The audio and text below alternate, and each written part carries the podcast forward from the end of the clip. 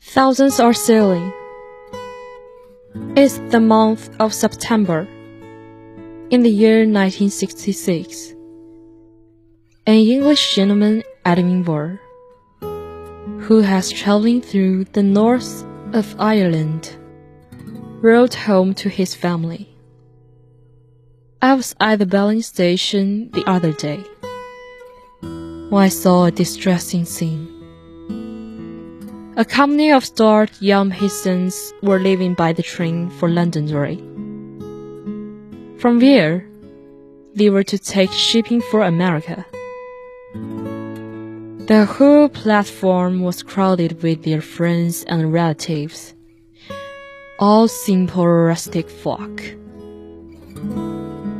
From hurry-headed age leaning upon the staff to the unconscious infant crying in his mother's arm.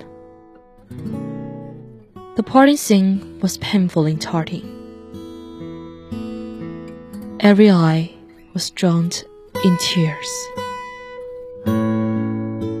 And wide, unrestrained cries of affection. As they embraced each other again and again. Moved even the porters, to whom such scenes were familiar.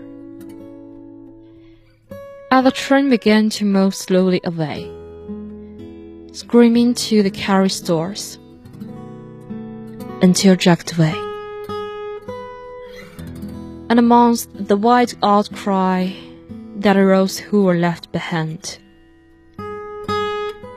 one poor woman fell back upon the seat against the wall, wailing, Oh, my darling, my darling. Whilst an old white headed man hard by dropped down on his knees, with uplifted arms cried,